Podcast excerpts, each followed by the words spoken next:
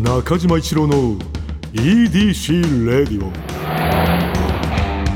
こんにちは。エウレカドライブコーポレーション通称 EDC 専属エンジニアの中島一郎です。今回もエンジン停止中の車の中からお送りしています。今日も助手席には部下の沢木に座ってもらっています。よろしくお願いします。お願いします。あの今日本編でもね、はい。えーとお知らせさせていただいた通り、はい。えー我々 EDC 初のうん。動画がですね、あの東京 FM の YouTube チャンネルの方にうん。上がりましてですね、すごいね。今回のゲストあのトロサーマンの村田さん。はいはいはい。と、あとはですねキャンプのインストラクターでもいらっしゃるですね、はい。もっとゆったり感。はい。えと津崎バモンさんですか。出た もうお笑いファンの間ではねもうバモンさんは、えもう聞き慣れた名前なんですけれども、はい。やっぱり江戸津崎ーババモンってはいいうね、えーはいはいはいはいとがお二人がはい。キャンプとか全くしたことないはい。川島さんにキャンプを教えるというはい。動画を、ありまして。あはい。えー私スタッフとしてはい。現場にも行ってまいりました。えー、撮影のスタッフにも行ってまいりましてですね行ったんだ。なんでまあもうね動画上がっているので、うん。内容はちょっとぜひご覧いただきたいんですけれども。絶対見よいやまああのねううん。バーモンさんむちゃくちゃ面白かったですね。ああそうなんだ。うーん。えバモンさんとかはえ何をその動画内でされてるの？え そうですよね。うん。まずはまあ、村田さんがね、うん。キャンプお好きだと、うん。っていう話でねゲストもいらっしゃって、うん。でまあそういうのもあってうん。じゃあ村田さんがね教えるっていう動画の予定だったんですよ最初は。はいはいはいはい。なんですけど村田さんも打ち合わせとかさせていただいたら、まあ、村田さんの方から、うん。まあ、でもなんかその川島さんに教えるっていうことだったら、うん。まあ、あと一人ぐらいキャンプ好きな人とかがいたりして、はいはい。その2対1の構図とか作った方がいいかもしれないですねってご提案してくださって、はいはいはいあもうおっしゃる通りですねと。あ。どなたがよろしいでしょうかっつって、はいまあ、江崎っていうのがいましたあ 来た一発目に。はい。はい。でだからあのねお笑い詳しい方だとね、はい。ゆったり感というコンビされていても4月でそうなんだよ解ね散されてしまって、うん。うん 初仕事これらしいです。そうなんだ。初仕事これらしいです、わええ。や見たいなちょっとぜひでまあやっぱりあのまあもちろんねうん。ちょっとそのまあ川島さんもうん。あの初めてっていうこともあって、うん。まあひとまずはいきなり山奥行ってとかじゃなくって、うん。まあ、結構もう本当にあの都内近郊のちょっとそういうキャンプとかできるとこうん。ろでテント立てたりっていうとこから、まあ結構ライトなところから始めてんですけど、はい。まあ、村瀬さんが、うん。まああの担々麺ですか？はいはいはいキャンプでですよ。キャンプで？作ってねくださったりとか、ええあと注目ポイントとしては、はいはい。やっぱり戸津崎バモンさはい。んがですね、えうん。途中でですね、うん。えー謎の道具をちょっと出してこられまして、謎の道具。えーそれが割と爆跳ねして、うん。う わあなんだろう気になるな。ちょっとそのくだりをぜひお楽しみいただければとはいはいはいはい。思います。今ちょっとこれ喋ってる状況では、うん。今絶賛編集中で、ははははは。もう2時間近く回したんですよ。おーはいはいはいはいはいはい。それを？いやなんですよ。だからそうだよね。どこ切る？っていうくらい あー。やっぱ川島さんもむちゃくちゃすごいですしもう。う,、ん。もう常にここつまんねえなっていう時間帯ないんはいはいかはい。ったんで、ちょっと結果に今何分になってるか僕今わかんないんですけどうわあちょっ楽しみだなとぜひあれはキャンプ、えー興味ある方逆にない方、うんうんうん。ちょっとぜひあの特に僕は川島さん村田さんのラリーが面白いのはもうもちろんなんですけど、はいはいはい。やっぱ僕はあの、えーこの企画のためだけにお声掛けして、えー、と実は川島さんともほぼゆかりのないえー戸津崎バモンさんの活躍をですね はいはいはい。ぜひあのお楽しみに楽しいみだなただければと思いますがはい。この今回村田さんゲストでしたけれども、はい。先週うっかりちょっとゴールデンウィーク明けのねちょっと陽気に浮かれましてですね、はいはいはいテレ朝の梶さんがねすごいね。いらっしゃってましたね。ひょっとしたらタイミングによってはまだねタイムフリーで聞ける方もいらっしゃると思いますしまあ聞けなくなっててもうちはもう放送後期が充実しまくりボンバーなんで、はい。はい、もうぜひはい。読んでいただければと思って面白いんですけれどもまあ『アメトーーク』のね。プロデューサいやこ、えー。もうすごいね EDC レイディオあ EDC レイディオじゃない土曜日のエウレカそうかですね。こっちは出てもらってない。出てもらったつもりに、ねえーなっちゃったんだけども。はい。でもちろんね川島さんとの話、まあ、そこちょっとまあ本編で聞いていただければと思うんですけれども、うんぜひぜひねどうですかそのお笑いファンとして加地さんってなんかどういう印象というか、いやーだからまあそれこそその神様だよね。あのお笑いファンからしてもまあバラエティのまあプロデューサーさんの中で、まあ、いわゆるもうそのトップの方ってやっぱ何人かこういらっしゃると思うんだけども、そのもう確実にもうそのトップの方じゃない。このね数年とかでね、うん。まあ、いわゆるそのプロデューサーディレクターさんであったりとか、うん。まあ、いわゆる裏方の方がちょこちょこ出るっていう機うんうんうん。会増えてきましたけど、うん。まあ、結構その走りというかね「そうだね。あのーアメトーーク」のねスタジオでカンペ出されている姿、うんうんうん結構なああいう人いるんだっていうのがこうん。の10年、20年でうん。割とがなんか出始めでねうん。梶、さんってみんな名前をなんか芸人さんも呼ぶようになった最初の方の方ですよね。そうだよね、うんだからまあ GAG のね福井さんは何度かだけねアメトークねご出演されてますよね。はい、トークの方になんか出てらっしゃいますけれどもやっぱその時のまあ感想としてはそのカンペのスピードが半端なく速いっていうねへえ。うんだからなんか流れに多分沿ってさ出すそのカンペのスピードというかそんなあのもう喋ってるのと一緒だよねあのカンペで言うとね。もうそこについていくのがまずその福井さんなんかは最初もうついていけなかったって言ってたね。気づいたらどんどんどんどんそのカンペが出ててあ次あその話次行くんだとかそもとものと組んでた流れもどんどん変わっていくんですね。そうだねだから大体この一応のこれを喋ってくださいみたいなんて、まあ基本的にはね今回そうねお話の中でもありましたけどあの組みすぎないようにしてるっておっしゃってましたね。あー、うんいやその感じあるね。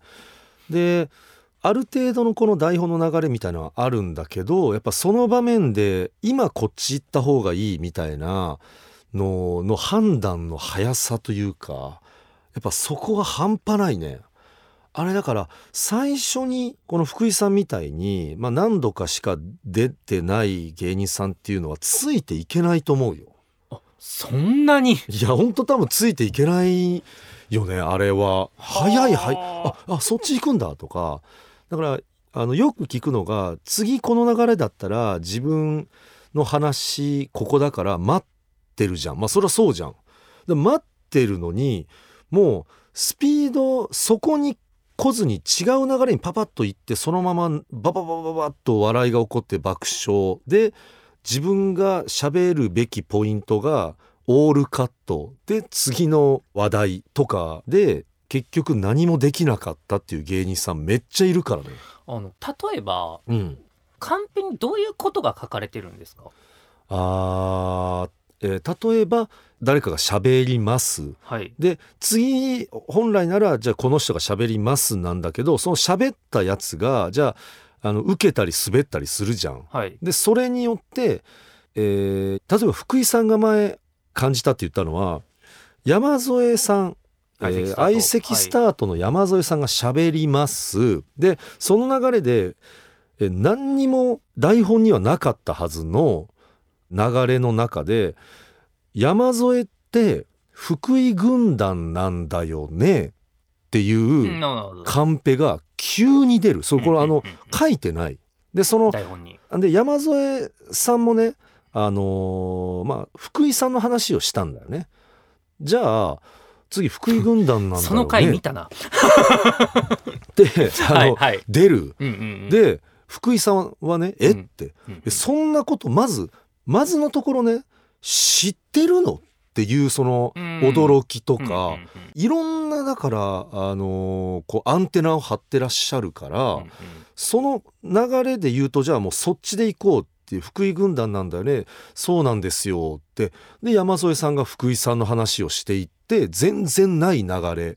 で気づいたら一座っていうねなんかこう話になってるんだけどそんな話する打ち合わせでは一つもないからね。だそういうところの流れをこう作られるとかはもうびっくりするよね。だから持っていってないからこっちは。あの私じゃないけどね。福井さんは。持っていってないところの流れにババババッと持っていってでそこでその皆さんがそれに乗っかって「なんやそれ一座ってなんやなんやねんそれ」っていうので面白がってもらったやつがオンエアに乗るっていう。だからそれこそそのもう生ものだよね。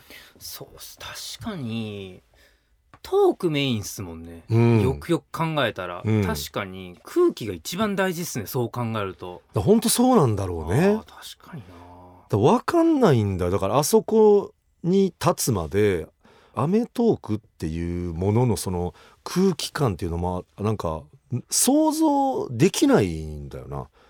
バーッと流れで喋っちゃってで用意してるものは意外と喋れなかったりするから、うん、あれはジャズみたいな感じで。うんドドドドドドって言って「はい OK です」ってなった後にやっぱガチガチに決めていってた若手が渋い顔してるっていうパターンだよね。ねあでも本当に、まあ、ゲストの回の中でおっしゃってましたけどあの井森美幸さんはいはいはい。のうん、ゲスト会の時に、まあ、山里さんが体調崩されたかなんかではあ。で、まあ、バラすどうするってなって、あったね。で、うん。結果その川島さんとかの発案で、うん。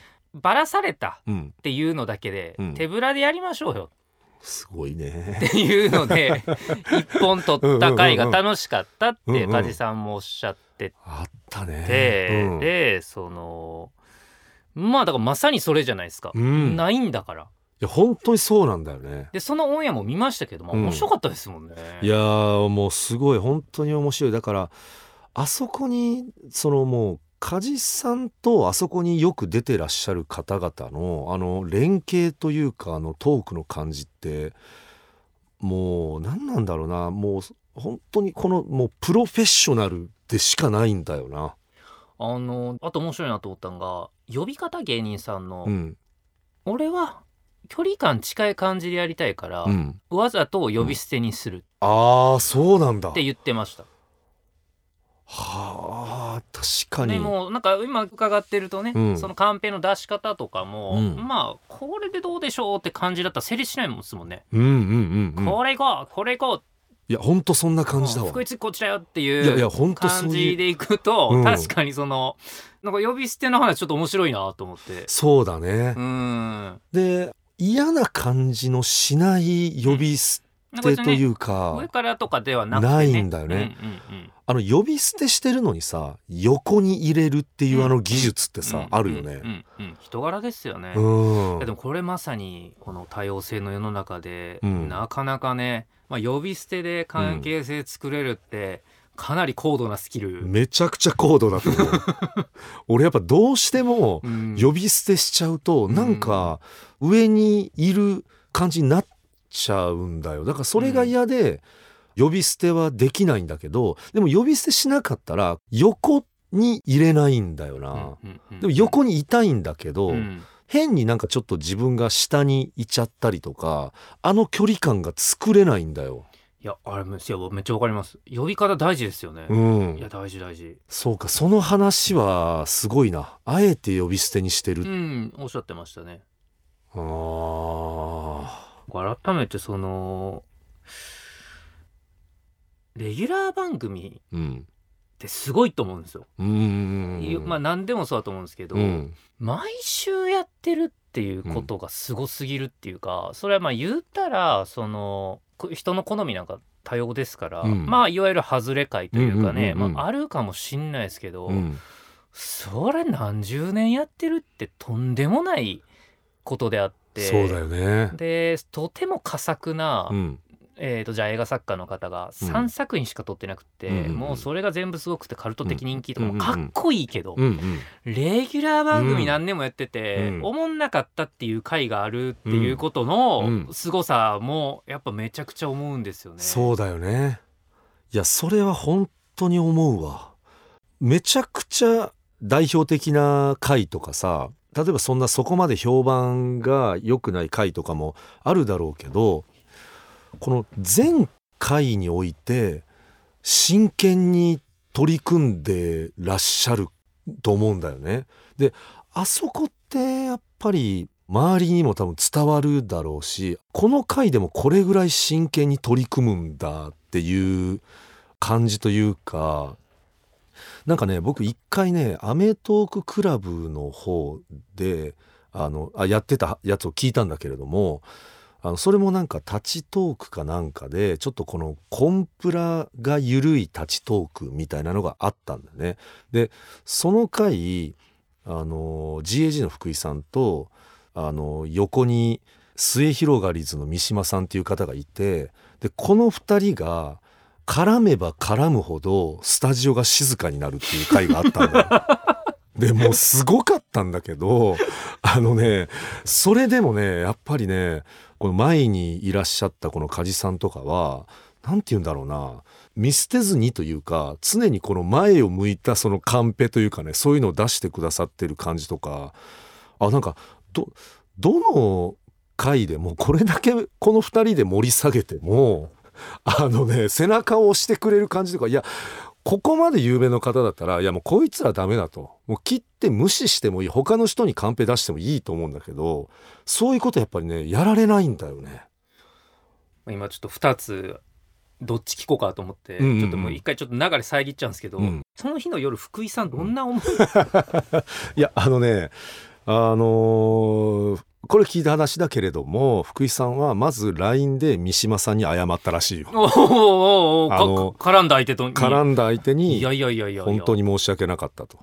であの三島さんも「いやいや本当に福井さんは悪くないです悪かったのは僕です」ってそう お互いのねあの傷を舐め合う LINE をしてじゃあまあまた頑張っていこうじゃないかというまあことだよね。うんいや恐ろしいよああいう番組で、ね、いやでも梶さんいやそのもちろん福井さんとその三島さんだけの話じゃなくって、うん。日々やってたら、うん。どんなプロでもそんなことありますから、っていうのが、うん。ちょっと大人になってきたらやっと分かってきたというか、うんうん昔キラキラした人とかは、うん。何にも失敗しないと思ってたんですよね。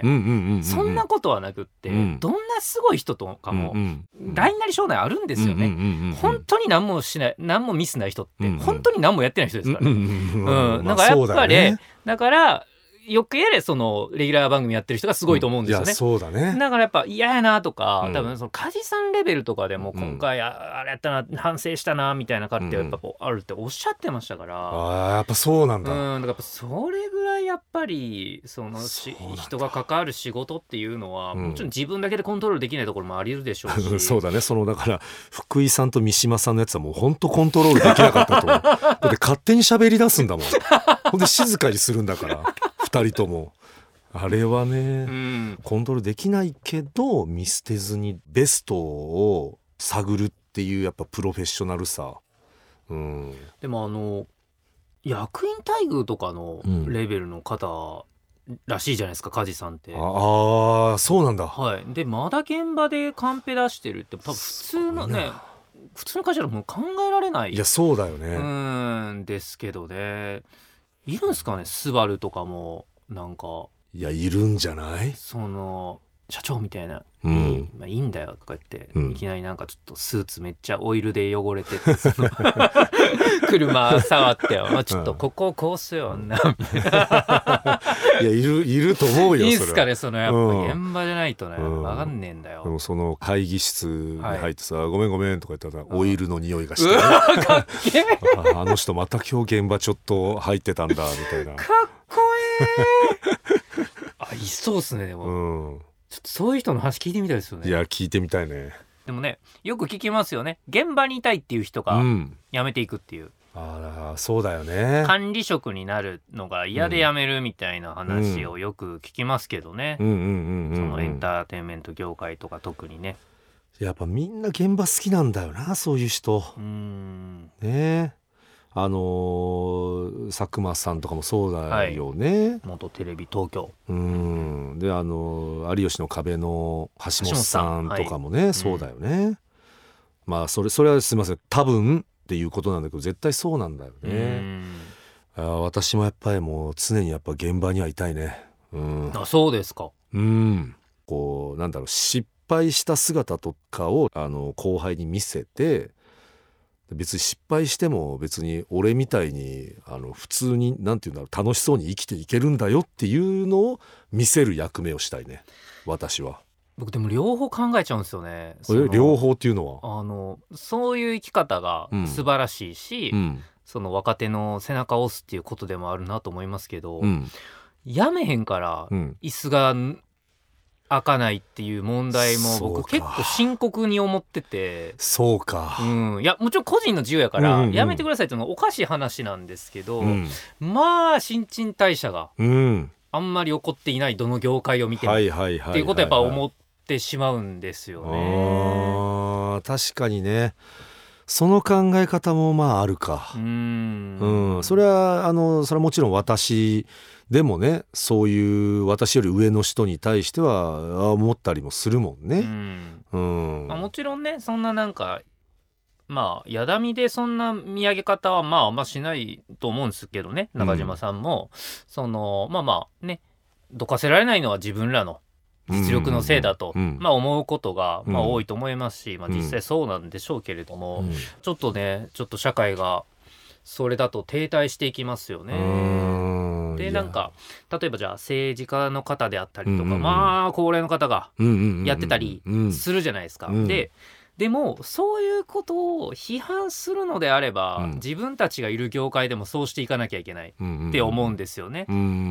人のことだけ言ってて自分たちの業界変わってないやないかっていうのもあるんでね。なんかその辺難しいなと思いますね。いやこの問題ねいや私ちょちょっと話は変わっちゃうかもしれないけど私はどうしてもその昔ねあの自分が二十歳ぐらいの時に、まあ、例えばその上の方が30とか、まあ、35とかぐらいでで私が今まあ、えー、例えば30ぐらいになってねある程度仕事を覚えてる。でその時出会った方々がまあ45ぐらいになってる時に私はどうしてもね二十歳の時の自分に戻って接しちゃうのよその人たちに。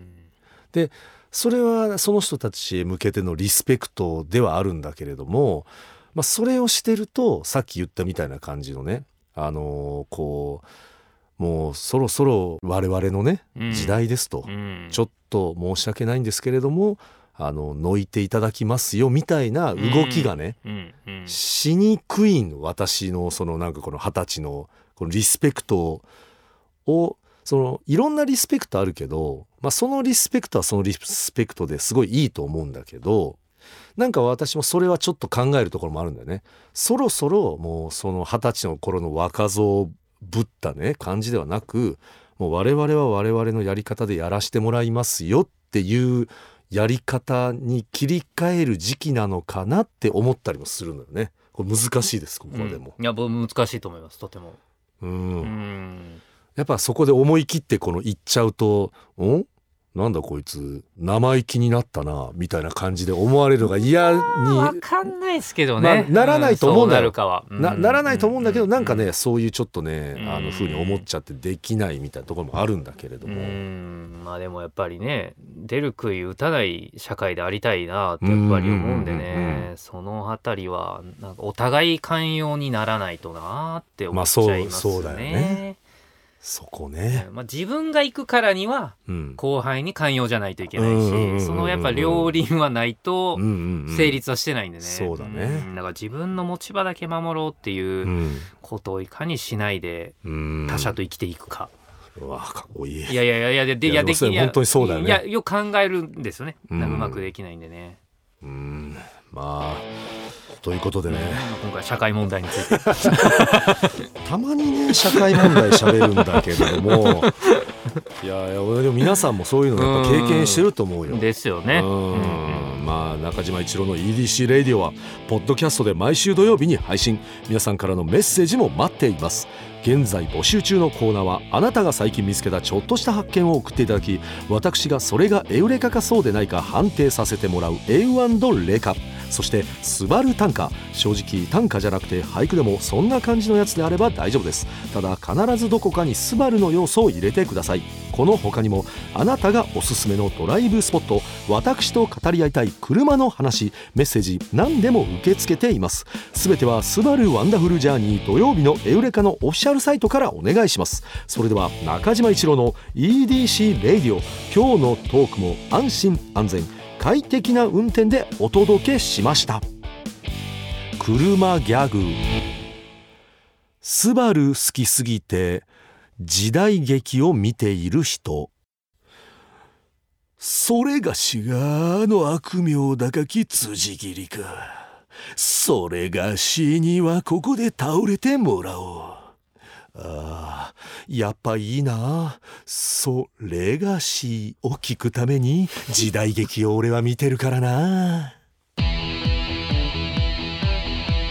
中島一郎の EDC レディオ